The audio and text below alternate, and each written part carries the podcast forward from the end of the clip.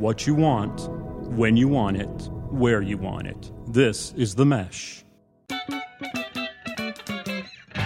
Footcandle Films.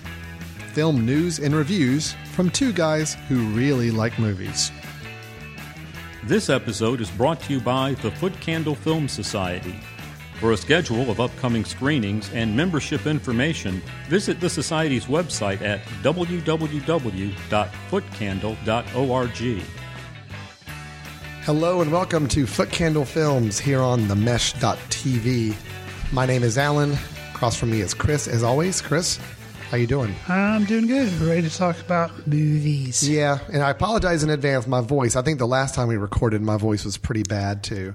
Um, I'm on the back end of sickness now, so I've kind of gone through the whole bell curve of sickness. Awesome. I'm on the tail end of having a pretty rough holiday season, but uh, uh, we're back. We're ready to go to first episode of 2016. Is that correct? I believe so. Yeah. So, welcome, happy New Year to everybody listening. Um, you know, one thing, Chris, I don't want to spring this on you. Maybe we're going to schedule a special episode, but I realize we haven't really done our best of 2015. This is true. So maybe in another few weeks, we might want to schedule something special because I know the audience is clamoring for it. I'm I sure mean, they it's become the annual tradition. They've We've heard everybody kinda else's end of the year list. That's right. Haven't got ours yet. Yeah, everybody's wanting to know. It's on the tip of everybody's tongue as we're out for dinner or drinks. You know, what do Alan and Chris think were the best films of 2015? We we have to preserve that tradition. Actually, I guess we can kind of wrap that with kind of our Oscar predictions because those will kind of fall in. I think that sounds like a perfect plan. I think that's what we ought to do. Best of 2015 and Oscar predictions here in the next few weeks. Stay Sounds good. tuned. We have teased that episode. It's going to be awesome. But let's talk about today's episode, which is review heavy because we Yes. got a lot of films to talk about. End of the year. End of the year. That's right. We got a lot of catching up to do. We're going to talk about the latest Quentin Tarantino film, The Hateful Eight. We'll be talking about a film that uh, very small independent film with an interesting production story called Tangerine. And then Chris and I will both kind of ping pong a couple really quick in, uh, uh, reviews about the film's Sisters and the film Creed, which each of us have seen respect, re- respectively uh, solo. So we're going to kind of inform the other person, hey, should you go see this movie or not? As well as informing you, the audience. We'll hit a couple movie news items, and then we're going to finish up the show with our uh, traditional pick of the episode, something that we feel like you ought to go and revisit or see. Maybe you missed, maybe you didn't know existed, or maybe you just haven't seen in a while. So that's our show. A lot to cover. Why don't we get right into it, Chris? Let's do it. With our first review, the latest, the eighth film by Mr. Quentin Tarantino, The Hateful Eight. This here is Daisy Domergue. She's wanted dead or alive for murder. When that sun comes out, I'm taking this woman to hang. Is there anybody here committed to stopping me from doing that? Well, well, well. Looks like Minnie's haberdashery is about to get cozy for the next few days. Yes, it does. All right, Chris, I kind of cheated with this movie and you a little bit. Sure. We always try to go into these reviews if it's you and I have seen the film, and I really don't want to know your thoughts on the film until we sit down at this table and I set up the film and we talk about it, and then I'm surprised. Oh, hey, Chris liked it, or oh, Chris hated it, or oh, Chris and I are on the same page or not. This one I couldn't resist. I saw you at uh, office staff meeting early this week. Right. We had both seen it the previous week, and I just I couldn't wait five extra days. So I said, Chris, tell me what did you think? So I know where you are on this film, and I, I, feel bad about that because I like the surprise of the end of the the recording. But so be it. I know you and I are on the same page with this this film. So let me set up the film, and then I want you to tell me where we are because your film your your sentiments are pretty much going to echo mine. Okay. This is supposedly the eighth film by Mr. Quentin Tarantino, although if I do the math, there's really been nine. I think he's counting Kill Bill parts one and two as one film. One film. Which Fair enough. sounds like a very Tarantino thing to do. Sure. But The Hateful Eight, we have a, a very large cast of people that have been, many of them, featured in Tarantino's films in the past. Samuel L. Jackson, Kurt Russell is new to, oh no, he was in Death Proof. That's was in. Death Proof. Jennifer Jason Lee is new to the Tarantino uh, family at this point. Walton Goggins, uh, Tim Roth, Michael Madsen, both from Reservoir Dogs days and Pulp Fiction. Uh, Bruce Dern, who I think is new to Tarantino's world. And uh, Zoe Bell, who actually plays a small part. She's also from Death Proof, and I think she's been in a couple other films. So he likes to borrow from a lot of the same family. But the whole premise of this film is in the dead of a Wyoming winter, a bounty hunter and his prisoner find shelter in a cabin currently inhabited by a collection of nefarious characters. This film has been pitched a little bit as a uh, whodunit mystery, almost like an Agatha Christie film, where you've got a whole cast of characters in a building and somebody's the bad guy and you don't know who. You mix that with, of course, it being a Western genre. You get that mixed in with the fact that Tarantino went all out and did this whole 70 millimeter shooting of this for big panoramic views of everything. And then, of course, you take the Tarantino dialogue and penchant for violence, mix it all together. Chris, tell the audience how you and I equally feel about this film. I, I this I feel like the movie that all the other critics have seen that we see ratings for you hear talked about on other podcasts and I feel like they've seen a different movie. um, I mean this thing has a 8.1 like rating like on the IMDb and then it has like a 78% on Rotten Tomatoes. I don't I don't get it. I don't get it. um, the genre listed on IMDb, you know, thank God for IMDb. It just helps us out so much pulling stuff together. But it says comedy, drama, mystery. If it was any one of those things and done well, I'd have a totally different view of this movie. It is 187 minutes. 120 of that to me were boring. If Quentin Tarantino bores me, something's wrong. Something is wrong. If anything, you can say he's offensive. He's too violent. He's vulgar. He throws around the N word too much. You know, all these complaints that you Hmm. always hear about Quentin Tarantino. I have never heard anyone say his films are boring. Now, I, I- don't say I this say that- entire I don't say this entire film is boring. Right. But the whole first half, at least, you know, maybe not 120, but the first 90 minutes at least, hour and a half, it is shot beautifully. Mm-hmm. You know, I mean, 70 millimeter, unfortunately, I did not make it to a theater that was showing, screening it that way, but I could still tell it looked beautiful. Um, you know, so I got the film experience. Would it have been even heightened? Maybe that's the thing. Maybe if you go into a screening that's 70 millimeter, somehow that colors your appreciation of the film and you just kind of drink the magical film cinematic Kool Aid and you have a different experience. Well, that being said, I didn't have that didn't have experience. I just, and I actually, I like Kurt Russell. Mm-hmm. I, you know, I liked him in Death Proof. I like him, you know, in general. And, you know, seems like a fun guy. Other movies he's been in Hey, it's a fun guy.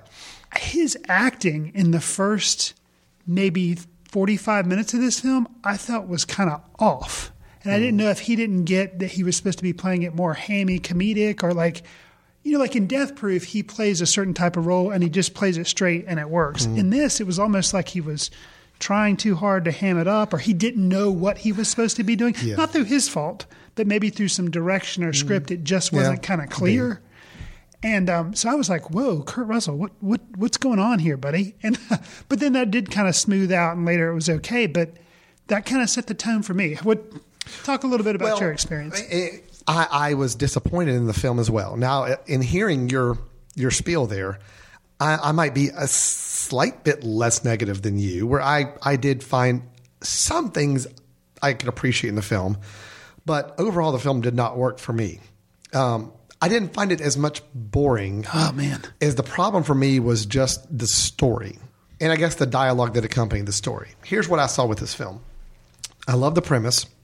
The concept is awesome. The concept, him, Quentin Tarantino doing an Agatha Christie type, people locked Well, in a room. That sounds in this genius. snowbound setting. Yeah, it's great. Sounds like a good, a great idea. I liked. I didn't mind the acting. I thought Kurt Russell was fine.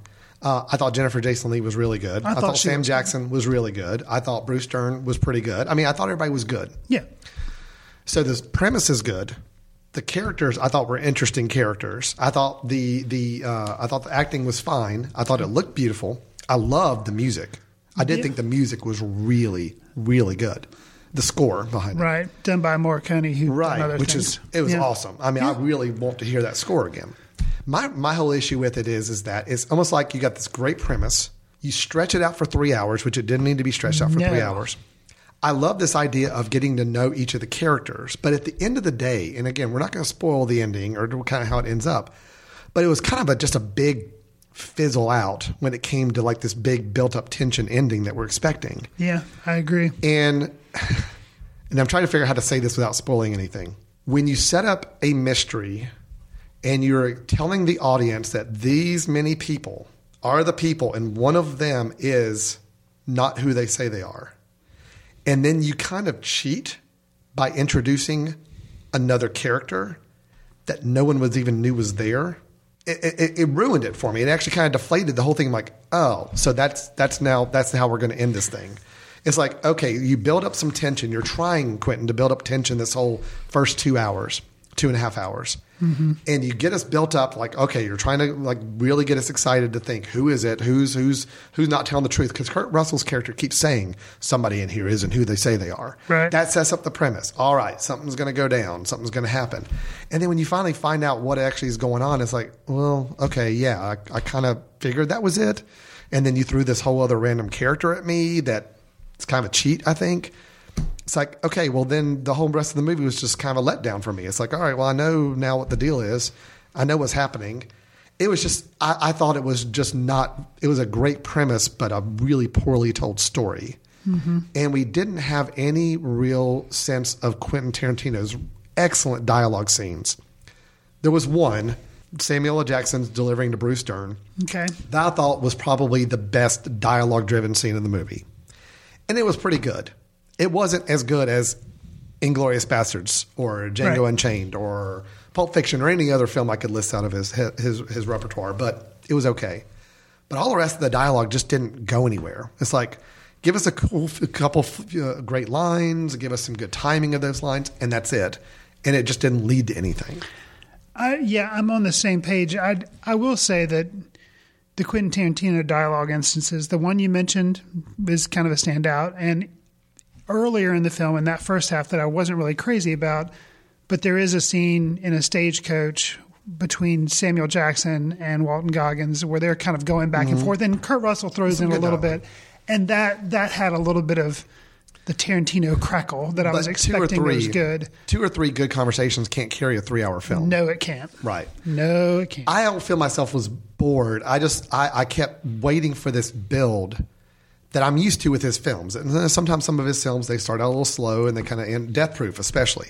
I thought Death Proof was so slow until it just got to this big explosive ending in the last 15 minutes. I kind of felt the same way about this, but the even the ending here was just not really that interesting to me. Yeah. you know. So I guess that's my whole thing is that you have a great premise, but there was just nothing that really interested me about this three-hour film.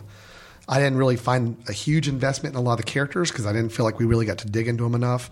Which is kind of crazy to think. Eight people over three hours, you would think we'd have a pretty good understanding of everybody. Yeah, you would. Um, so yeah, I was disappointed. I'm not going to say I hate the Eightful Eight, Hateful Eight, and it's still not my least favorite Quentin Tarantino film. Death Proof is still my least favorite film. I see. I I think it definitely is. I, I mean, granted, I should probably see it again. I can. Maybe the time will be when I can watch it at home and I can fast forward through scenes of just snow falling or scenes of people sitting around in a cabin. But it is my least favorite. Yeah, it's Um, my second least favorite of his. Death Proof is still my least favorite, and Death Proof is probably one I really should revisit because I feel like I didn't give it a fair shake.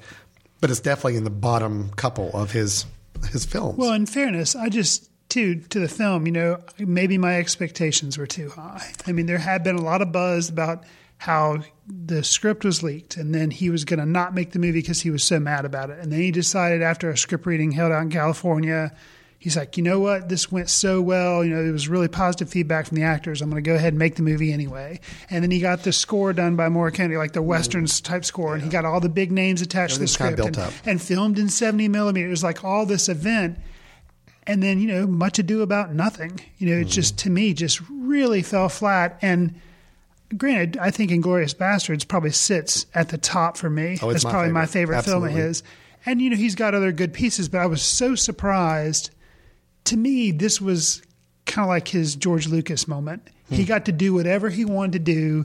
He was given the keys to the kingdom. Now, he's had kind of free reign before. He got to make Yeah. Kill Bill and split it up into two Sure. movies. But this has been the first instance where his instincts didn't match with me as a film goer what I wanted to see. Interesting. That's and you know the, the length and just it just seemed overly indulgent and not in a way that worked for me. Was Kill Mm-hmm. Bill indulgent? Absolutely. Was Inglourious ba- Basterds indulgent? Yeah, but it it somehow worked worked, and this just really fell flat. You know, the interesting thing is you and I are in the minority on this. There's a lot of critics, you know, calling this the best film of the year. And I would love to hear Tarantino's why. and I still haven't gotten quite a clear answer myself. I don't. I've tried to read the reviews after I saw it myself. I'm like, I, I, I just I'm not connecting with these reviews at all.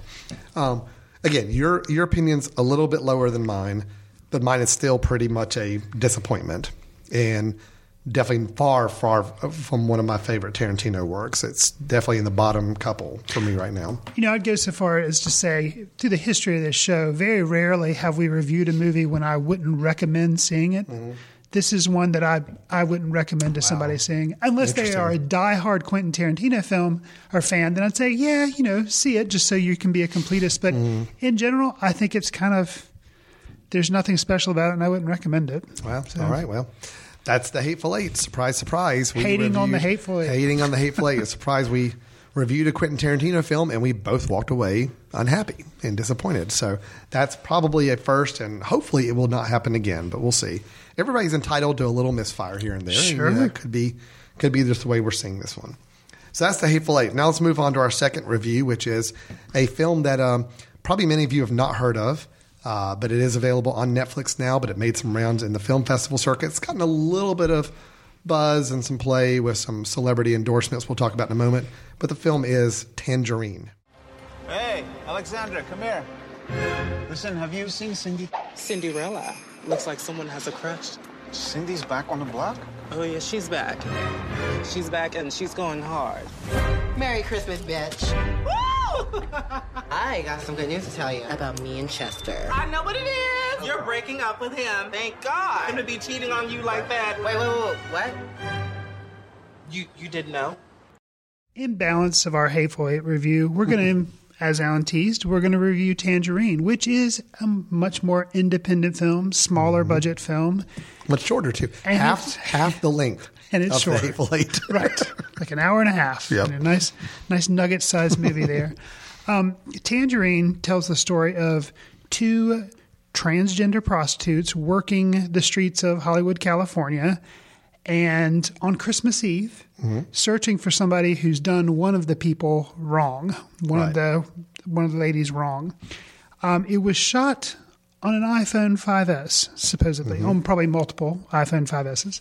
Um, so, Alan, this director Sean Baker obviously chose this aesthetic. You know, this is an independent film in all meanings of the word. We've discussed other independent films. The one that comes to my mind that Alan really hated, um, and other people, other critics this year liked, talking about being contrarian, Yes. was Buzzard. Yes. Okay, so we're not discussing Buzzard. You can look Thank back God. to a past episode if you want to hear about that. But this independent film, you know, you risk that storyline just sounds like okay, a bunch of people walking around. You maybe the shock value of them being Mm-hmm. transgender prostitutes. Maybe sounds like it's just kind of a gimmicky and shot on iPhone 5s. Could be kind of a gimmicky approach Mm-hmm. to making an independent film. How did this movie work for you, Alan? Um, the movie worked fine. Uh, I, I enjoyed it. It didn't blow me away. I mean, it was not, you know, I, I don't quite get the buzz where some critics are calling it best of the year type of thing. I'm not really seeing that high a praise for it, but I appreciated it. I enjoyed it. I had a, I had a pretty good time with the film. You know, I, I was interested to see it because I love the idea of a film being shot on an iPhone. Mm-hmm. But after the first couple minutes and I'm watching the shots, I, that all, I forget about all that. Sure. I'm really just kind of watching because I am interested in the two main characters. Okay, I do enjoy following them. I do enjoy like walking in their shoes a little bit to say, and that's what this film really does. Oh, yeah. I mean, it's all about what they see, how they interact with people on the street, uh, the situations they're going through. I, I liked it. I thought it was a fine film. To me, you know, everybody's uh, getting a lot of attention for um, the two lead actresses, which, you know, Caitlyn Jenner, formerly Bruce Jenner, has kind of been a, a very public advocate for. I think Mya Taylor actually trying to get some some award recognition for her performance. And the thing is, I thought for two people that don't act normally, from what I understand, I thought they were fine. I thought they were fun to watch.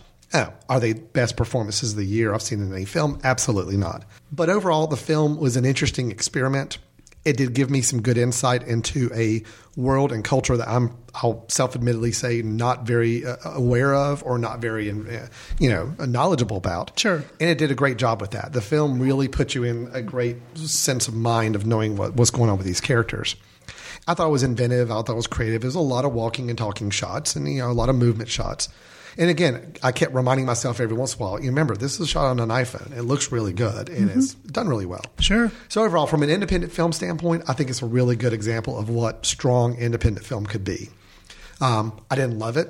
I thought it was fine. I thought at the end it was very inconsequential. You know, is kind of how I felt walking away from it. It's like, yeah, okay, it was a fine little excursion for ninety minutes, but I had a good time with it, and I do think it's worth checking out to see a good independent film on a very very low budget done and done done really well. What do you think? I, I, I seem. I think I liked it a little more than you. Really? What- Do you know? Do I think it's like you know number one film of the year? No. Um, one thing that struck me outside of the whole, you know, the fact that it was shot on iPhones, like we've already mentioned, I thought that was pretty impressive, and Mm-hmm. did fall away, and that it wasn't concentrating on that the whole movie. Which, that being said, it's pretty amazing they were able to do that. Yeah, you kind of. I was impressed with the fact that they took a technical premise like that, but they didn't beat you over the head with it. No. I mean, it was No. just never. No point did I ever catch myself saying, "Oh yeah, now I remember they're doing an iPhone shoot." And So I think too, what struck me was I thought you know the casting of this was done really well. Mm-hmm. You know whether you know I don't know the story behind the script and how everything was come together, but you know they the actors or actresses really took control of the script and really made it theirs, and I was believable. You know, I, I didn't recognize anybody in the film. Oh, wow. So for that to be the case and for them to carry it off is just very solid. You know, very very Mm-hmm. solid performances, very believable. Like you said, I'm not really familiar with, you know, prostitutes in LA and all LA, that kind of like the culture you know, scene kind there, of the yeah. Mm-hmm. gritty gritty underside. But it made you sympathetic with these characters. That's basically like this is their job. Sure. This is what they do. You know, this is how they try to make a living, try to get by, and don't really do that well. One of them has just gotten out of prison, and they're kind of you know it's it's it's tough, and Yeah. it also shows a side of. Um, so you have that that aspect. Then you have um, there's another there's a gentleman that interacts with him at some points who's a taxi driver. Razmik. Mhm. And he's he's an immigrant and he has his family situation. He's a married man, has a child, and it kind of humanizes what is, you know, kind of uh, uncomfortable subject matter, and but it kind of humanizes it and makes you realize like these are real people, and they're not just done for, you know, the transgender prostitutes, not just done for shock value. It's Right. done to kind of make it very realistic and down to earth, and I, I think it it worked. And one other aspect that we haven't I mentioned it was the fact that there this all kind of takes place within, I guess, Christmas Eve. So it kind of starts in the evening, kind of bleeds over to the night, and it's a very original take on like a Christmas movie.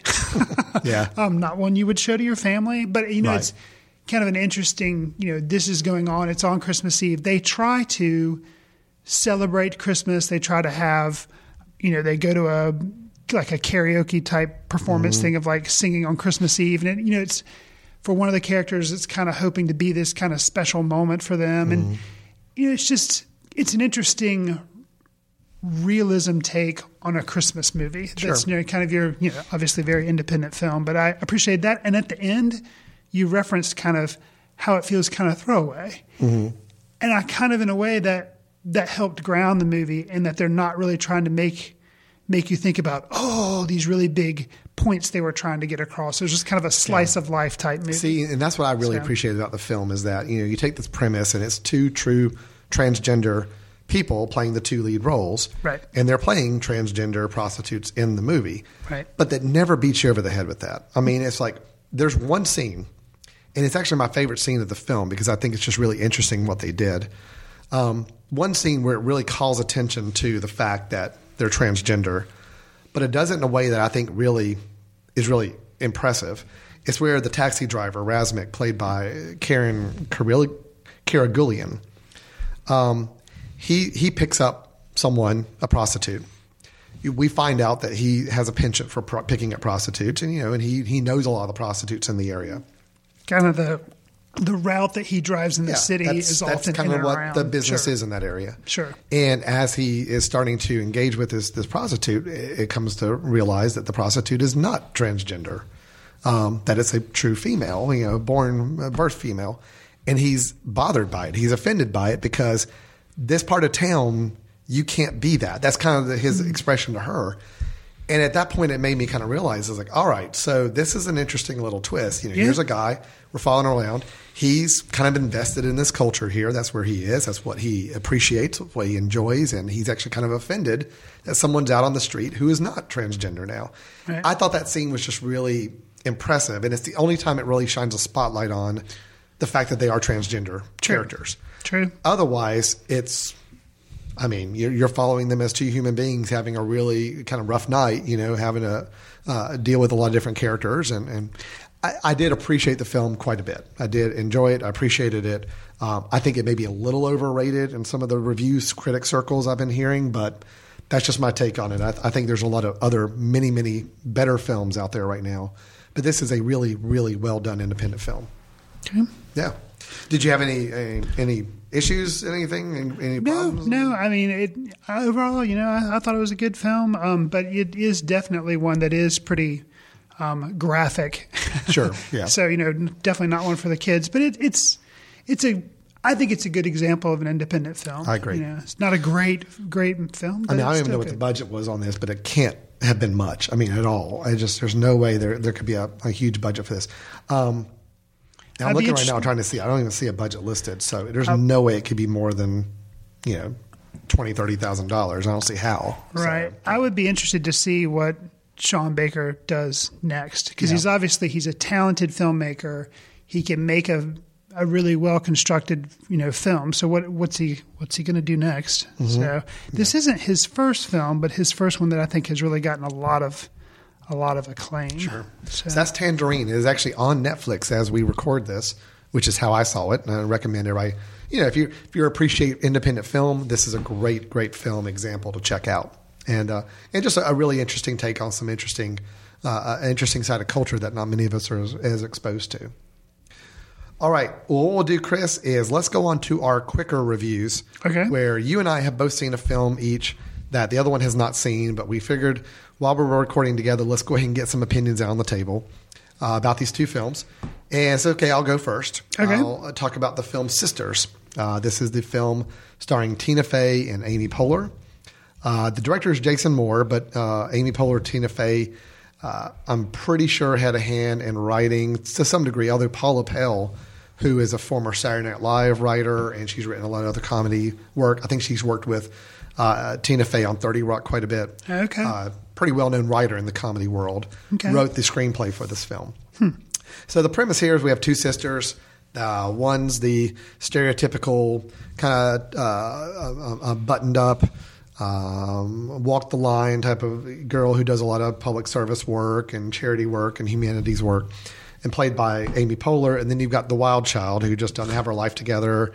Uh, she and her daughter kind of keep having to move around because they don't uh, have a solid place to live or career, played by Tina Fey. Their parents tell them that they're getting ready to sell their home, their old household that they grew up in. Okay. They need to go to the house and clean out all their stuff before the new people move in. They get down there and decide they want to throw one big last party to because they're a little miffed that the house is getting sold. And they feel like they want to relive a few memories before it all goes away. So they have a big, big, huge house party with all their old friends from high school in the area coming Okay. together. okay. Um, I will say this about the film. This is one of those films where it's either funny or it's not. Okay. Okay. You go to a comedy that's driven by lead comedy actors, written by a comedy writer, that's meant to be a pure comedy, very little much else beyond that. It's either funny or it's not funny. Okay. This movie Fair enough. is funny. Ranks in the I did have side. a really fun time watching the film. And I'll tell you why I think I enjoyed it so much. I always enjoy Amy Poehler and Tina Fey in general. I think they're both very talented and they're a lot of fun to watch. Switching their roles a little bit, Tina Fey being the wild child, which is a little against her normal type, Amy Poehler being the little, the, the very, the very uh, straight laced one. Again, they got to play with their roles a little bit, which was fun. okay. But what was fun about this film for me, it didn't really kick in until they actually had the party. And the party is so much fun to watch because it's their it's these other characters that they grew up with. So they're all in their 40s now. Yeah, okay. coming together to have a party. And it just, the party just does not go well at first because it's a bunch of 40 year olds all sitting around talking. They're talking about their kids. They're hmm. worried about having to go home and relieve the babysitter. I mean, it's just, it was not a fun party. And then certain elements get introduced into the party that all of a sudden turn it outrageous. And just watching how out of control it gets over the, the last hour of the film was really fun to watch. So the last hour of the film is like the party. Oh yeah, absolutely. The party is the majority of the film. Okay. And it's really fun. I mean, there's not much else to it. It's not a deep movie. They're they're not going for any s- special messages here. Okay. It is truly just two sisters who have walked different paths, decide to come together and throw a big party, and how much fun they have with the party, and some of the complications that arise because of said party. um, Okay. uh, just to call out a few things, uh, you know, Amy Poehler, Tina Fey, of course, very funny. Maya Rudolph is in it, very funny. Um, James Brolin and Dianne Wiest play their parents, and they're really funny. They're really Okay. good in it. Um, John Leguizamo is in it, Okay. play and does fine. Bobby Moynihan, Moynihan who is a uh, guy on Saturday Night Live, you you probably have seen him. I have. He's not a big movie star, but he's on Saturday Night Live quite a bit. Sure. He has a small part in this film, but he's throughout the party, and he is hilarious. Hmm. Um, Rachel Dratch, Samantha Bee, a lot of like familiar faces in the comedy world, all are members of this party. Hmm. But the one I've got to call out, John Cena, the Ah. pro wrestler. Now, was he also actor in well. Trainwreck? Um, he might have been. I never saw Trainwreck. Really? Yeah, it's still on my list to see. Wow. Yeah. But John Cena plays a drug dealer. I'm going to say it is him. Okay. His part in this was absolutely hysterical. So he's not in the movie much, but Okay, every but moment he is- counts. Every moment counts that he's in that movie. So it's a fun, fun movie. It's vulgar, it's over the top, but it's a lot of fun. So I did have a good time with it. Um, yeah, another one not for the kiddies, but Right. uh, a very a very fun movie. So Okay, thanks thanks to the uh, the wonder that is the internet. I did a quick search, and yes, John Cena is also John Cena in is also in Trainwreck. Trainwreck. Okay, This so he's be the- becoming quite the comedic yes. performer here. So and he doesn't have a doesn't have a huge part in Trainwreck, but he does Yeah. have a very funny cameo. Same kind of So- idea here. He's he's Okay. in maybe three or four scenes and doesn't have much dialogue in any of the scenes. Well, there's one one scene. Yeah, I'll leave it. It's funny. it's very good. So Okay. sisters. I mean, it's not it's not a perfect comedy, Sure. but it made me laugh enough to say, yeah, if you're looking to go see a very raunchy, funny comedy, This go is for it. it. Yeah, absolutely. Okay, fair right. enough. So you reviewed the uh, you saw the film Creed. Of the two of us, at the beginning of the year, if we had thrown out there, okay, they're remaking the Rocky. We had talked about it in a news item that they were remaking, or they were going to, you know, do something with the Rocky franchise, and that uh, Ryan Coogler, the guy who did uh, Fruitvale Station, was going to be the director, Right. and that he was bringing back his star Michael, Michael B. B. Jordan, Jordan, to right. be in the movie. You know, it sounded vaguely interesting, but still, I would have kind of lobbed this over to you and let you kind of run with it because I think you're more of a fan of the whole Rocky Yeah, I mean sports movies in general. Sure, I like. you're more of a fan of that. So I was had no intention of seeing this movie whatsoever. Mm-hmm. All right. Um, but you know, Rotten Tomatoes. There again, blame Rotten Tomatoes. Mm-hmm. it was really high on Rotten Tomatoes. It got a really high score on IMDb. I was like, you know what? I'm going to give. there's something to I'm going to give this a shot. I do. I did like Fruitvale Station. I Mm-hmm. was kind of a fan of that movie, and you know, despite what Fantastic Four was this year, and I do not blame that on Michael B. Jordan, but he was Mm-hmm. in the film. Despite that, I was like, let's let's see what he can do with with Creed, and you know, I have to say, it was pretty good. Yeah. Um, if you like the Rocky movies at all, you should definitely go see this because Okay, it is good. a worthwhile, you know, member of that Hmm. set of films. If you like sports movies, also go see this movie. Okay. Um, it's you know, and it doesn't it doesn't always fall into all the typical, I guess, traps that could lay out for like they don't overdo the heartstrings. Like, yeah, there are some sentimental moments, but um, Adonis, who is the son of Apollo Creed, mm-hmm. and he is the Creed of the title. He's basically the unknown son son of Apollo Creed. Apollo Creed passed away.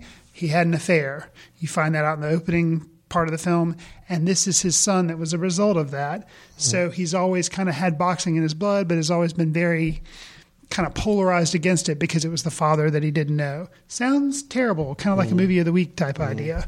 But it actually works. And amazingly enough, there again, if you'd thought, like, if you would have asked me, could Sylvester Stallone do a good job in a Rocky movie again, I would have said no. but, and you've probably heard the critical buzz, he actually does a really good job. It's Really? very understated, um, kind of a melancholy, melancholic performance, but he, he does a really good job. And uh, there's strong performances in the film. There's the the girl who plays the girlfriend of the Adonis character, mm-hmm. Tessa Thompson. She was also in Dear White People, which was really oh. good, and she was the lead in that movie as well. Okay. She's in this movie, and an example of something this movie does that I found, you know, I was surprised for such a obviously there it's a franchise type movie. It's a Rocky movie. I don't expect something as a strong female girlfriend, mm-hmm, mm-hmm. and then add on to that, she happens to be hearing impaired, or she is she's hearing impaired technically, and she mm-hmm. is going to lose her hearing. She knows that. She states that when the first time it's like, yeah, I'm have hearing loss, and I'll be deaf at some point Wow. and that's not used like that's not a huge plot point in the movie. Sure. like oh okay later in the movie that's somehow going to really come into play. No it's just kind of mentioned and it makes the movie seem more grounded and real. And you Mm-hmm. Know rocky balboa's character is played as being very grounded and real. He is a lot older. Mm-hmm. he has lost his wife. He basically just kind of runs the restaurant adrian's and just kind of you know, doesn't really go to the gym anymore because he doesn't want to associate with the whole Rocky Balboa Italian style. Not that he's ashamed of it. He's just kind of like, you know what?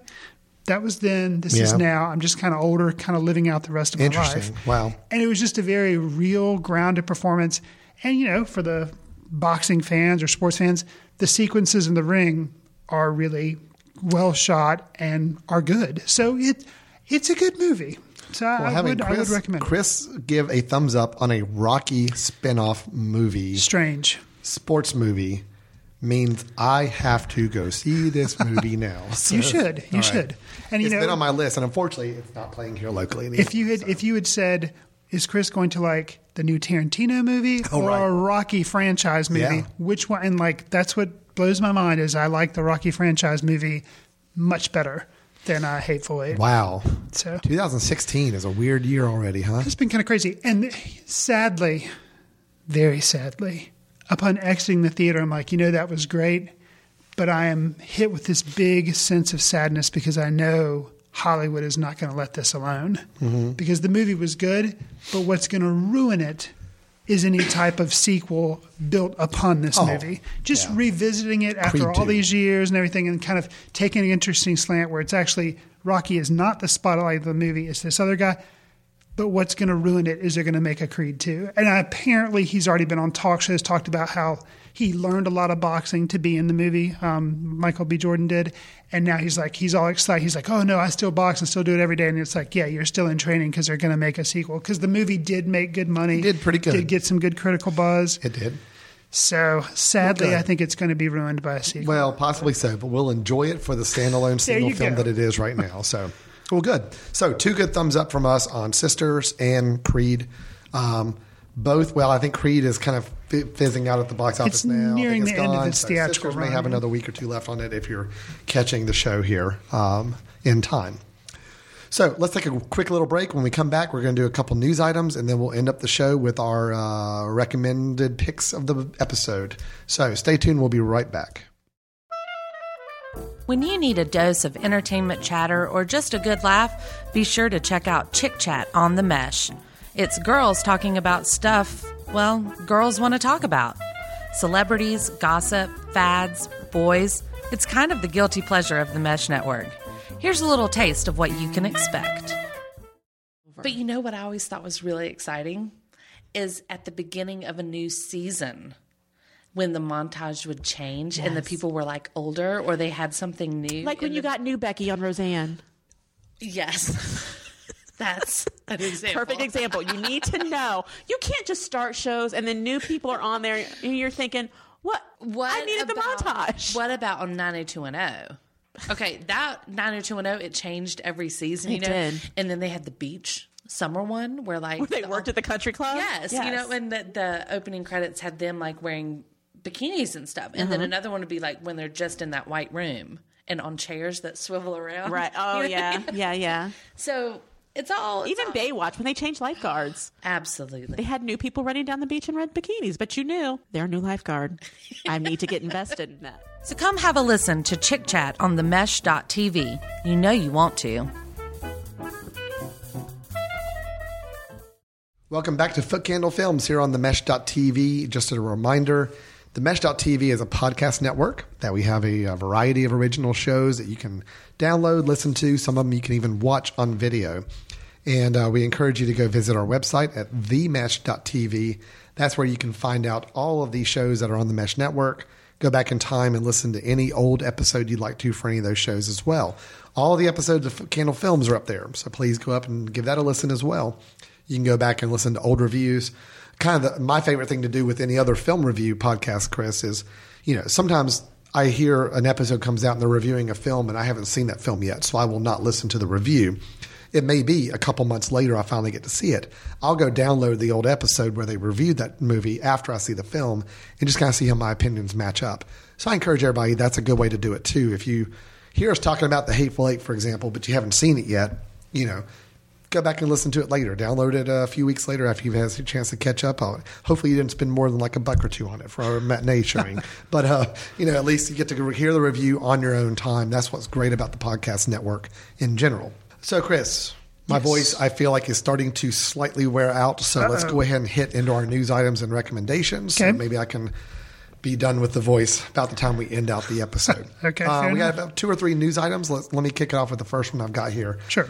Um, we haven't talked about superheroes in this episode so far. Not and I know you have expressed a little bit of the burnout factor on some superhero films as well. So I'm not going to talk about any of the big ones. Okay. I do want to tell you about one that I actually think you might be interested in seeing. Really? Yep. The film is Doctor Strange. Okay. Have you heard anything about this? I know. Benedict the, Cumberbatch. I know the batch. The batch is be- playing. You know, and only be, I only say maybe Chris might enjoy this one because it seems like it's going to be a little different. Uh, this film is Doctor Strange in the, in the comics is a very mystical character. He does more of his battles and fighting in like this mystical plane, and it's like kind of just very trippy type of stuff going on. Sure. And supposedly that's where the film is going to. It's going to be a very trippy, very visually exhilarating film. Right off the bat, I think possibly a strength. I'm not as versed in the Marvel world as you are. Or is he DC? He's Marvel. He's Marvel. Okay. Um, so this is a Disney a Mm-hmm. Disney thing. Um, he never has any interactions with the Avengers, correct? Oh, you know he's going to have interaction with the event. See, I was hoping like that actually makes me excited. They're Oh, doing no. a new movie about this character, Yeah. but they have no intention of bringing him into the, like the I'll- I'll Avengers say this. universe. It's probably going to be kind of like an Ant Man thing, where it's like, all right, he's kind of a standalone character, but there's enough connections Ah. with the others. I'm, oh, I'm sure they got to tie everybody together. I was hoping they were just deciding to do a standalone to do a standalone, but maybe not. Well, the reason I'm I'm interested in Doctor Strange because a I really like Benedict Cumberbatch and general. Yeah. So I feel like you know when they announced him as the uh, playing the part, I'm like, oh yeah, perfect. He's and they good- released photos of him in, in in costume. And I'm like, oh yeah, that's totally him. Oh, he. Know? I I've read a couple of his comic books when I was a kid, and he definitely, I think, looks the part. So, and his kind of aloofness that he did in um, the movie. What was the movie with the World War II Imitation Game? Right, yeah. Like you know how Mhm. his character and kind of the how he nuanced that character. I yeah, I I think he will do well. But what actually worries me is your description. I'd kind of forgotten about how he often does battles in like these astral planes. I, that to me just sounds like a CGI nightmare. Well, it could be. That is a concern of mine, but at least I would rather see a CGI film where the CGI is necessary to create an imaginary world. Right. As opposed to trying to make it a real world where everything's CGI around you. Got so you. I'm okay with it. And, and also, I'm a little curious too. They brought in a director, Scott Derrickson. Uh, probably not familiar with him because I'm he's not. mostly a horror film director. Huh. He has made Sinister, Sinister 2. He wrote those two screenplays. Hmm. Uh, director wise, he has directed um The Exorcism of Emily Rose, Sinister, Deliver Us from Evil. So he's a horror director. So to put a horror director into a kind of mystical, magic fueled superhero movie with Benedict Cumberbatch, like this could be kind of interesting. So I'm Do looking we- forward to it. Is the movie has it already been finished? Do we have a release date? Um, I think uh, it's filming right now. Oh, okay. So I think they're saying uh, November of this year. Oh, so it will Yeah, come out end this of this year. year. Yep. Be interested to see. I'm assuming because it's Marvel slash Disney that it would be even with the director that they would limit it to like a PG-13 release. That it wouldn't be. Oh, you know it's going to be, but Yeah. but I wouldn't be I wouldn't be upset if they wove in some a little more uh, horror, horror elements into it, light elements, just to give it a little bit of an edge. I think Sure. that's where the I think that's where the Marvel films need to be right now. Is they need a little more edge to them. because you're going to have the Civil War Captain America movie coming out in May, I believe. I think that's right. and right. then Doctor Strange is going to be out in November. So that's kind of the two we've got coming up this year. So, all right. Interesting. What have you got for us? So, uh, Christopher Nolan. He's a, I'm familiar with him. he, he's, he's kind He's of a somebody we talked right? about. He is, and also a writer. He writes and directs most of the stuff. He's announced his next next film it's entitled Dunkirk. And it- Dunkirk. Dunkirk, and it's going to be basically a World War II movie. Ooh. And it's going to tell the story of a famous evacuation that happened in 1940 when 330,000 troops had to be like emergency evacuated from the French mainland because like Nazis were about to, you know, attack the area. So they had to get a, a bunch of people out so there wouldn't be like massive slaughter. Um, Tom Hardy and Kenneth Branagh are supposedly in talks, already in talks to play roles in the film, but Nolan has stated that they will not be the leads; that he wants an unknown, like to be the male lead. So Good. that's kind of interesting. Yep. Um, although I really like both of those actors, I can see how they'd be strong supporting characters. There's no word yet on like when the filming will start or like an expected release, but this is going to be his next next big film. So- Interesting. Yeah, I'm how- excited. Are you okay? You are not a big fan of Interstellar. I was not. I Yeah. need to revisit it. I've only Well. seen it once, but he is a director who, up until that point, I liked all his films Yeah. and was a big champion of all his work. Interstellar, not that it was a bad film, I just found it kind of shaggy and loose Mm. around the edges, kind of, and not as not as inventive as I would have wanted, and kind of predictable in some Well, ways as well. I'll, I'll tell you. I mean, I, I felt that way about The Dark Knight Rises. That was the Hmm. film I felt like was just a little off the rails and just kind of lost a little bit of control that I really appreciate with all of his other films. I thought Interstellar got some of it back. Um, I don't think Interstellar was perfect, but it just worked for me. It was one of those films where the whole package just kind of connected with me somehow, and I Hmm. really appreciated it. Okay. But I really do like Christopher Nolan. I still think The Prestige is one of the best films. That is Um, it's one of my favorites. one of my favorites that he's done. Of course, you know uh, what's the the one about uh, Inception. Yeah, of course, I really like a good Inception film as too. well. And I, Batman Begins is one of my top twenty favorite films of all time. Yeah. So the guy's got a good track record. So Absolutely. I'm, I'm I'm excited, and I love the idea of going into World War II period. That should be a lot of fun too. Well, and I think, see, when we reviewed Phoenix, I talked about how, not that I'm done with World War II movies, but it's so hard that is to me seems like the most filmed event in history mm-hmm. is like World War II. And it's so hard for something for me to kind of be original or seem like an interesting idea. And honestly, you know, if it's centered around we're trying to evacuate tons of people, how do we get out before the mm-hmm. Nazis really hit this area? So it's like a big escape type Yeah, movie. that sounds That to me sounds interesting. And I'll, you know, even though Interstellar I wasn't the biggest fan of, Christopher Nolan, the mere fact that his name is attached to it, I know I want to see it. Sure. Yeah. So Good. Awesome. I'm looking forward to that one. Um, so, okay. So, we did a special episode just a couple weeks ago about this latest Star Wars film. yes, Now, we're going to talk about the Star Wars world a bit.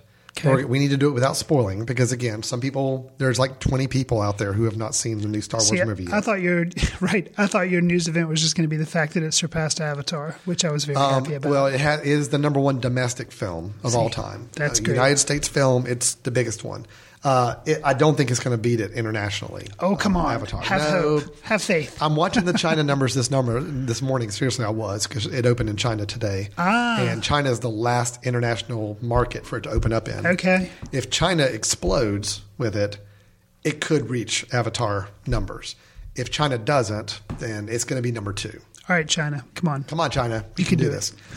So, without spoiling anything with episode seven, we can do this, but I just thought this was interesting. So, you and I were both big fans of episode seven. See, there's one that in general has gotten pretty positive response that you and I are kind of. Oh yeah, we're on the same page with. we really liked it. Yeah. Um, there's a petition online circulating right now, though, Uh oh.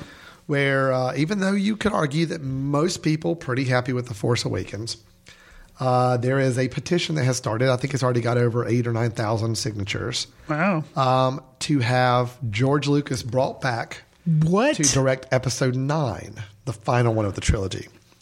Supposedly, people Are these people like insane? Is it like gone to an insane asylum and like they just had everybody there sign up? They uh, they are concerned that Colin Trevorrow, who was locked up to do episode nine, he is the Jurassic World guy. Right. He's also the safety not guaranteed guy. Right. So he's kind of done films on either end of the spectrum: big blockbuster CGI, and he's done a small independent comedy too. Uh, so yeah, they're not happy with Mr. Trevor, Trevorrow, and they also feel like the George Lucas should be brought back into the Star Wars fold. That he has not been. He, he's kind of been kicked out unceremoniously, and uh, they feel like he needs to be brought back in. So, I don't need to ask your opinion on the matter. Yeah, I kind of just let it fly there, You did. didn't I? um, but I did want to ask an interesting question. I mean, do you feel like, and I'm trying to be devil's advocate on this with episode seven, do you feel like there was anything detrimental in the film because George Lucas was not involved in some way, shape, or form? I'm not saying directing, but remember back to episode five, Empire Strikes Back. George Lucas drove the story. It was his story concept for all three of the original trilogy Mhm. but different people wrote the screenplay and directed the film. This is episode seven is the first one where he had nothing to do with it. It wasn't his story, wasn't anything he wrote or anything he directed. Do you feel like episode seven in any way was hurt or could have been even better if if Mr. Lucas had had some level of involvement like the original trilogy? Okay, before I answer that, mm-hmm. what are these people petitioning for again? Because my answer has a little bit. They want him to direct. Oh Lord, nine. no. Okay, Okay, they're right. insane. Yeah. They are certifiably insane. Okay, now I will say this: some of the negatives that you and I talked about for the Force Awakens were that although it was a good movie, it kind of was echoing elements of the original films, maybe a little too much. Maybe a like, little do we really need another service. Death Star? Maybe do we really need the service. hologram being projected? It's like, come on, like now. I think George Lucas is a horrible, horrible director. Okay. Mm-hmm. Now, that being said, his original ideas for coming up with this, obviously, I owe that to him. You know, he had a lot of good ideas.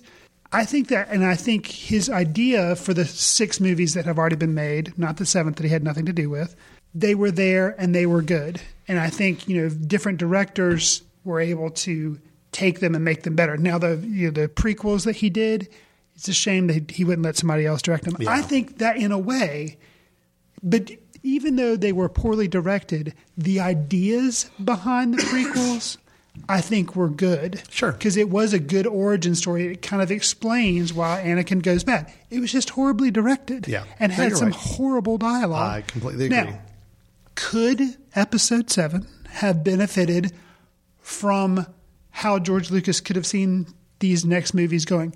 Sure. Yeah. But do I think it was a detriment that he wasn't there? Absolutely not. And I will say this too Colin Trevorrow, I liked Safety Not Guaranteed.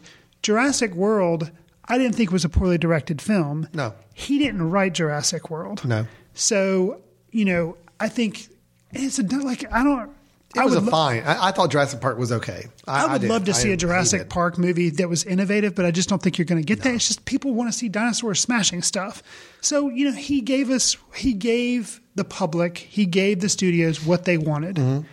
Um, I think he's, I think he will make an interesting episode nine. And I think this is a very daring kind of move. I'm not really sure why Disney is doing it. Disney, you know, and the Star Wars people are Lucasfilm, although that's just a name. Why they're doing it, why they're picking a different director for every movie. Well, Um, to be like the original trilogy. Well, and That's maybe that's maybe happened. that's yeah, Yeah. that's true because Lucas only did the first one. Yep. So Well, here- I here's know. my thing. and I'm I'm excited about. We've talked about how I'm excited about Rian Johnson. Yeah. I'm excited about. I'm excited about Colin Trevorrow for the thing, Well- even though it won't like you know because I, think it's. But it's here's the thing: by the time we get ready for episode nine, it's going to be like Return of the Jedi was for the original trilogy. Nobody's going to care who's directing it. It's like we would have had two movies with these characters. We're True. ready for the trilogy, the final chapter of the trilogy. We want the story. Right. Whoever's directing it, fine. Somebody direct it. You know. Sure. I mean, name me the director of Return of the Jedi. I knew. Yeah, Richard Marquand. Okay. Right. But nobody knows him. Okay. That's the thing is that, you know, it, it- it didn't matter at that point. Lawrence be- Kasdan did the second one. That's right. right, yeah. Empire Strikes Back, Which, yes, is amazing. the best one. And he Um, helped with the screenplay for Force Awakens, right? Okay. Yeah. You know, my wife and I have actually watched all six in the last week and a half Wow. in order because my wife actually loves episode seven so much. She wanted to go back and watch all six because she never really paid attention to them. Got you. And it was interesting to watch her after watching all. You know, we watched the the, the, the prequels first. We watch them in order. Ah. And, so not uh, his historical chronological Oh, yeah, order, but in you the did. right story order. Okay. And uh, Huh. it was interesting because she she made a really astute com- uh, comment about episode three. Okay. Which I told her, I said, "Hey, listen." As we were leading up to, it, I'm like, "Listen, I kind of feel like Episode Three is the best of these, the trilogy. That's just me." And she got to, she got The to best the of end. the prequels. Yeah, I remember you Yeah, saying she that. got to the end, and she said, "You know, there were three moments in that film that I should have been crying, and I wasn't." Hmm. And she said, "Why is that?" I'm like, "It's probably the directing and the acting." I said, "Honestly, yeah, I know which moments you're talking about. There are moments that should have been, man, beat you down emotionally, and they just didn't connect." Mhm. So, uh, where she was bawling through several parts of episode seven, you Hmm. know. So I think that just tells you a lot about you know you got to connect with your audience emotionally, and I just don't think George Lucas knows how to do that. Right. I watched episode six again. It's the first time I've seen that one in quite a while. it is the poorest directed of the original trilogy for sure. Okay. And as I watched it, realizing it's George Lucas who was directing it, it's like it's also the poorest acted of the three original trilogy, I believe, too. Now, The- episode four, episode six. A New Hope. Oh, okay. Episode. yeah, okay. A New Hope. I mean, I think I think why the original Star Wars was so enamored by everybody loves it so much is because we're introduced to some really great characters. Mm-hmm. It's a great premise. It's a great story, but I don't think the acting's great. I don't think the directing is great, and I really could see that after watching it in the scope of all these other films. The timing, I think you can tell in Star Wars, Harrison Ford is going to be big. Yeah, Like, you know, if you didn't know, if you brought an alien down or something, like, watch this dude and, like, you don't let him be like, oh, yeah, he seems like he's going to, like, Yeah. that kid's going to go places Right. because he's given, yeah, the direction's not really there. The script's kind of eh, but the dialogue They and let some of the lines that he has and the way he delivers them, like, he makes himself a star. Yeah, he, he kind of got to show a little charisma and, and build up the Absolutely. character. Empire Strikes Back is where it all clicked. Sure. You've got a great writer, a great director, and you've got some excellent acting going on. I mean, Mm-hmm. it really is the best acted of all six films. It is the best directed of all six films. I mean, it just looks great. It's acted great. It's got the right dramatic beats, everything there. Return of the Jedi, a little drop down, not much though. I still it's still my personal favorite, just from a sentimentality standpoint. Okay. That's the one I saw the most in the theaters when it came out as a kid. I like went to go see it like six or seven times, I think. so that's my personal favorite. Sure. But even watching it after Empire Strikes Back, it's like, yeah, Empire is definitely a better movie, no doubt about it. And Gotcha. Return of the Jedi has got enough groan-inducing moments to knock it down a notch on my on my list. But anyway, it, it's just so, So- my my answer to the question How do you of, feel about George Lucas coming back and directing? Oh no no no no no directing. nine. He does Okay. not need to touch a camera. He does not need to give any line of instruction So you actor. would not sign this petition? No, not at all. Do I feel like that maybe it would have been nice to have some of his story elements integrated and still see him as the godfather of the whole saga? Maybe. Because I'm with you. The prequels, I think if you boil it down to what happened in the prequels, the story's good. Yeah. It's just the way it was portrayed and told in the story just was horrible. Mhm. But the core story going on in those three movies is a good story. It's a interesting story to follow. I would have loved to have seen the prequels directed by somebody else. That would have been amazing to see those. So anyway, I just thought it was interesting that there's at least eight or nine thousand people very very angry that George Lucas is not directing films. Um, so are you okay with Colin Trevorrow doing episode nine, or do you think absolutely. another director should? Be? I honestly don't even feel like you need to have top level director for these films. I think it helps. Um, but I think my concern is I think Rian Johnson, I've got a feeling, is going to set the bar pretty high. hmm So uh, my feeling is the third film is going to be a letdown for everybody, no matter what. Just because I think you're matching Rian Johnson, who is I am so curious to see what he's gonna. oh yeah, directing, but he's writing it. Oh, yeah. What is he gonna do? That's why I'm. Well, the fact is we have a completely different writer for each of the films so far. Well, no, Rian Johnson, I think maybe writing episode nine as well. I heard that if my memory serves, that he was writing episode eight and nine, but he was only directing episode eight. So yeah, I think you're right. I think So it's there'll be a little bit of synergy, you know, Sure. connective tissue between the three uh, from a from a technical standpoint as well. Um, no, I'm just I'm really excited about Rian Johnson. I could care less who directs episode nine. I mean, to me, if you're continuing the story that Rian Johnson's writing and this whole trilogy that J.J. Abrams kicked off, J.J. Abrams is kind of still having some producer role in the whole thing. I mean, it's going to work. I mean, right, and I could go and direct episode nine, and it would probably still be a really really good film you'd that be probably like. less expensive than Yeah, uh, Colin a little bit. So yeah, I could probably cut him a good deal. So not only that, but I'm excited that Rian Johnson, after episode eight, is going to be a household name. yeah. And then what is he going to do next? Because he's going to have, I'm assuming, probably you know pretty good clout, some money. Like what is he going to get? We know what J, we know what J.J. Abrams we know what J.J. Abrams is going to do. Like Yeah. he he's good, but you know we know the types of films he likes doing.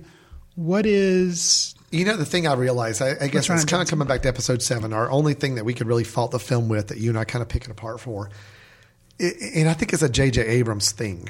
J.J. Abrams knows how to direct a good movie. sure?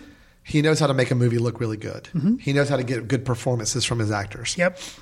He's just not the most original guy in the world. And you look back at all of his film history Mission Impossible 3, okay? Mm-hmm. Didn't do Mission Impossible 1. Nope. And even Mission Impossible was a takeoff of a TV series. He did the third one. He made it a really good movie. It's my favorite Mission Impossible movie of the five that they've done, but it's still a Mission Impossible movie, and it's not really that different from the other films. Super 8, I didn't care for the film, and it was basically borrowing elements from a whole bunch of Spielberg films Sure. you know. So I mean, you take these films that he's actually written and directed, and they're not very original. And I think that's probably the argument I've got against episode seven is that it just wasn't very original. Sure. You could still take the old characters and put them in a very unique, interesting situation. Instead, he put them in a very safe, comfortable situation. We as fans still love it. It's still a great movie. Sure. That's my one fault is that I felt like it was just a little too safe and a little too relying on the old Star Wars to like play fan service. But I think that's just JJ's thing. I hope Rian Johnson is a if that's the one thing I want from episode 8 is just let's be a little more daring, let's be a little more inventive, let's be a little more creative and not feel like we've got to do things like the original trilogy did. So anyway. All right. So that's our news items. We're good. Let's wrap that up. Yeah. We'll move on. Let's get our recommendations on on the table here. My voice has got like 5% left, so Okay. I can probably squeeze this out. so, Chris, do you have a recommendation for our audience of Yes, something they can see, find, rent, stream, whatever vehicle it may be? Yes. Um, my recommendation is going to be Sicario. Oh. And uh, it's a 2015 film. It's the latest film from director Denis Villeneuve. Oh, you got that. I think you got that right. Maybe. Um, But he has been discussed, the director's work has been discussed previously on the show. He did Enemy, which you and I both liked. And then before that, he did Prisoners, Prisoners. which we also reviewed on the That's show. right. Um, I was a big fan of Prisoners. Uh, I was okay with Enemy. I liked Enemy a lot. Prisoners, I was okay with. It was a really tough subject matter about child abductions. This But guy, both were done really well. both yeah, both were done well. Um, this guy, you know, he's now going to make the list of directors that, regardless of what he's doing, I'm going to see it. Wow.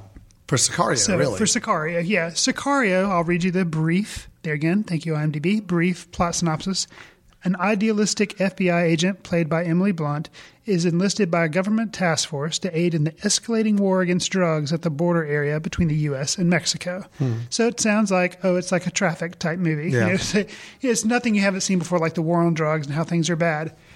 But just the reality based nature of the movie. I tend to like those type of movies, and the characters played by Benicio del Toro and Josh Brolin and Emily hmm. Blunt. All of them are really well written. Good. And the movie is intense from the very opening part of the movie all the way to the very end of the movie. Wow. It is like stressful okay. and keeps you kept me riveted even though you feel like you've seen like oh yeah raiding drug lords and all this kind of, you've seen this type of thing before um, just really well acted really well plotted movie i i really liked it so Wow. sicario And, yeah, that's the interesting thing. When I first saw the film, the trailer, and heard about it, I had zero interest.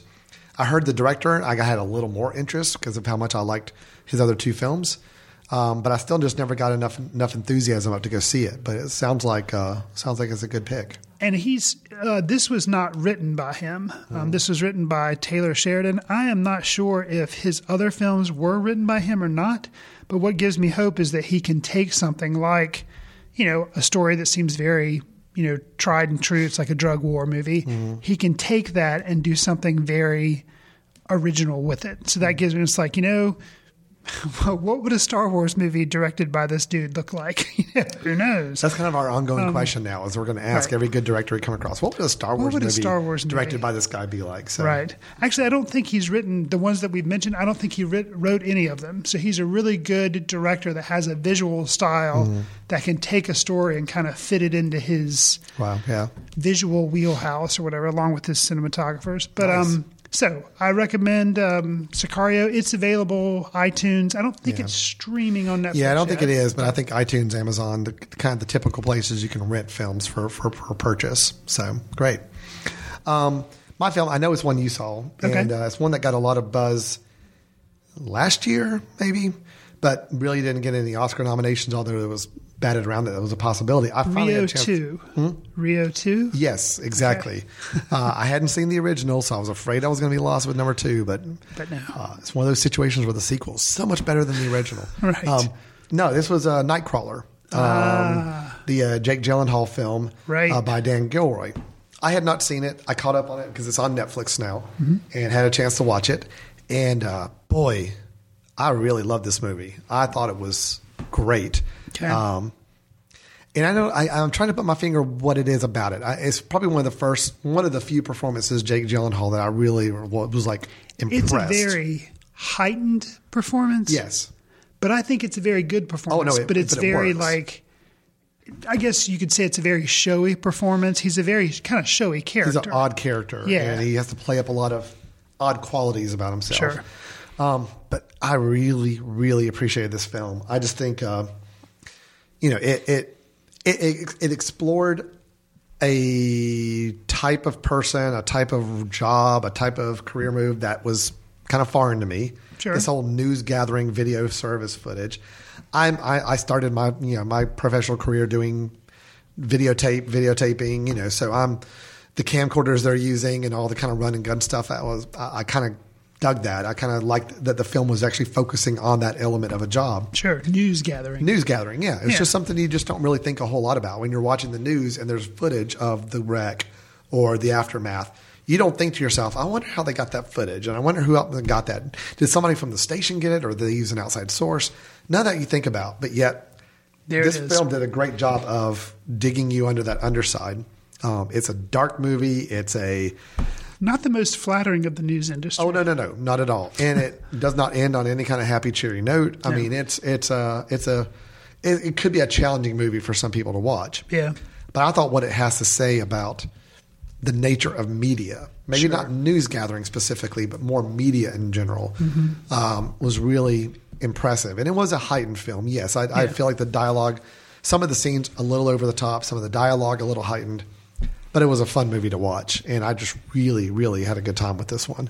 Uh, Rene Russo, I'll say too, was really good as the uh, station manager. Yes, Um, it was good. kind of the little the little game that she had to play with Jake Gyllenhaal's character Louis Bloom was Uh, They're seen in the Mexican restaurants. oh yeah Awesome. really good so I really enjoyed the movie and I loved the tension building ending uh, that takes place at a coffee shop I believe just the way they built that scene up around it and how it ended um, was really good so Nightcrawler it's a tough watch but I think it's a really interesting fun film so Cool. yeah. So that's our show for today. Uh, lots of lots of good stuff. Hateful Eight, we're not big fans of. We're I'm not using the word hating, but you know we are saying that we're not liking it. Chris was pretty down on it. I was really close to where he was on it as well. Um, then we had the film uh, Tangerine, which we both liked. Chris had a, a more positive a view of it than I did, but I think we both expect can say safely it was a very very positive, strong, independent film. Yeah. that did that did its work really well. Then we had our quick reviews, Sisters and Creed, both of us just giving a thumbs up on.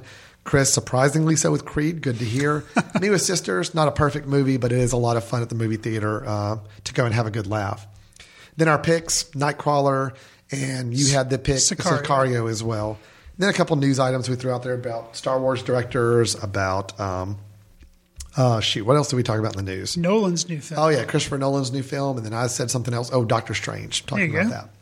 Pretty good episode. Lots of stuff covered. My voice, I'm going to take it home and rest it now for the weekend. I don't have to say a whole lot the next rest of the night, so that's good.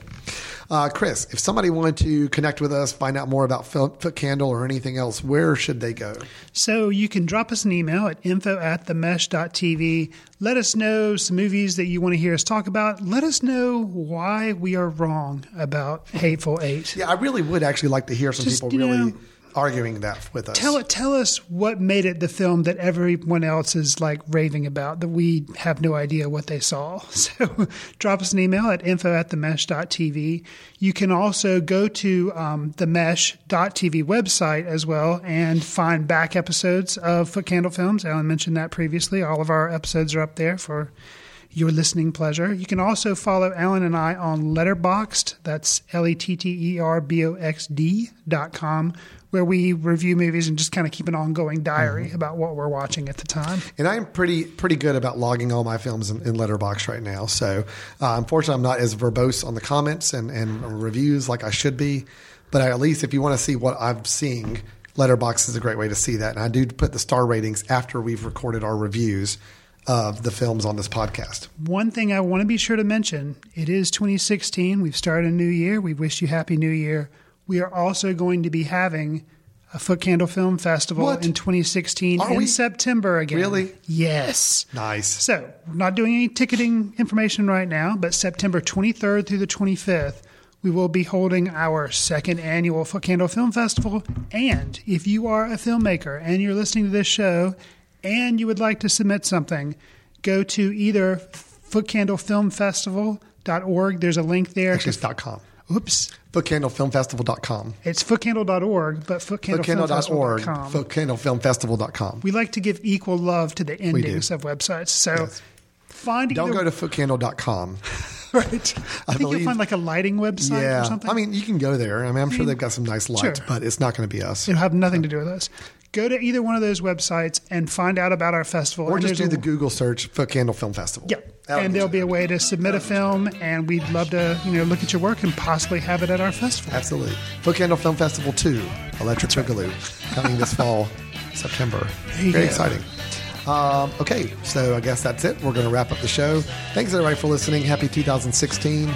Be on the lookout for a best of and Oscar prediction show coming up in the near future, as well as our normal ongoing series as well. So stay tuned for the next episodes. And until then, take care. See you in the ticket line. Watch films through the courtesy of Foot Candle Film Society. Special thanks to Carpal Tuller for the show theme music. For more about Carpal Tuller, visit www.carpaltuller.com. You've been listening to The Mesh, an online media network of shows and programs ranging from business to arts, sports to entertainment, music to community. All programs are available on the website as well as through iTunes and YouTube. Check us out online at themesh.tv. Discover other network shows and give us feedback on what you just heard.